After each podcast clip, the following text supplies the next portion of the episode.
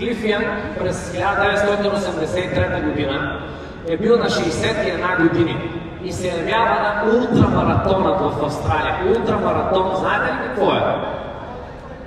Не е 168, 875 км е дълъг ултрамаратон. Това е все едно да отидете от София до Бургас, да се върнете и да отидете до Пловдив. Горе-долу на това се равнява, за да го разберете. Та, Янг се явява на това състезание на 61 години, състезава с 20-30 годишни атлети, които са супер подготвени, тренирани с обув, маркови, маратонки, спортни за бягане, докато той е дошъл дори с две различни обувки, тъй като не е имал а, две едни и същи.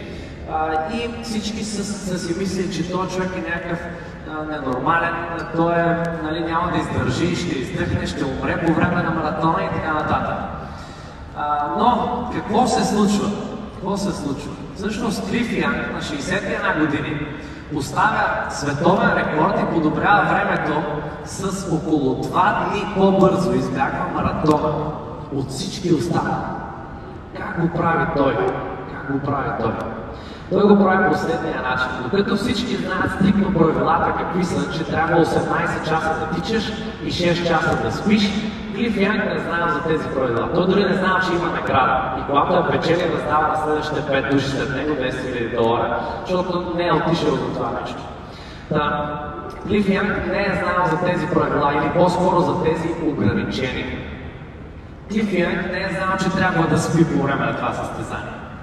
И по време на тези 5 дни, 15 часа и 4 минути, за които избягва това състезание, той спи това няколко часа, докато всички други се придържат към 18 часа бягане, 6 часа спане, за да могат да изкарат състезанието. Съответно, той го печели. Между другото, той а, заявява в интервю преди ултрамаратона, че има доста добър тренинг от това, че а, той отглежда 2000 овце и ги води на паша, постоянно и понякога се налага да бяга 2-3 дни само за да ги събере на едно място. Тоест той има наистина солидна тренировка.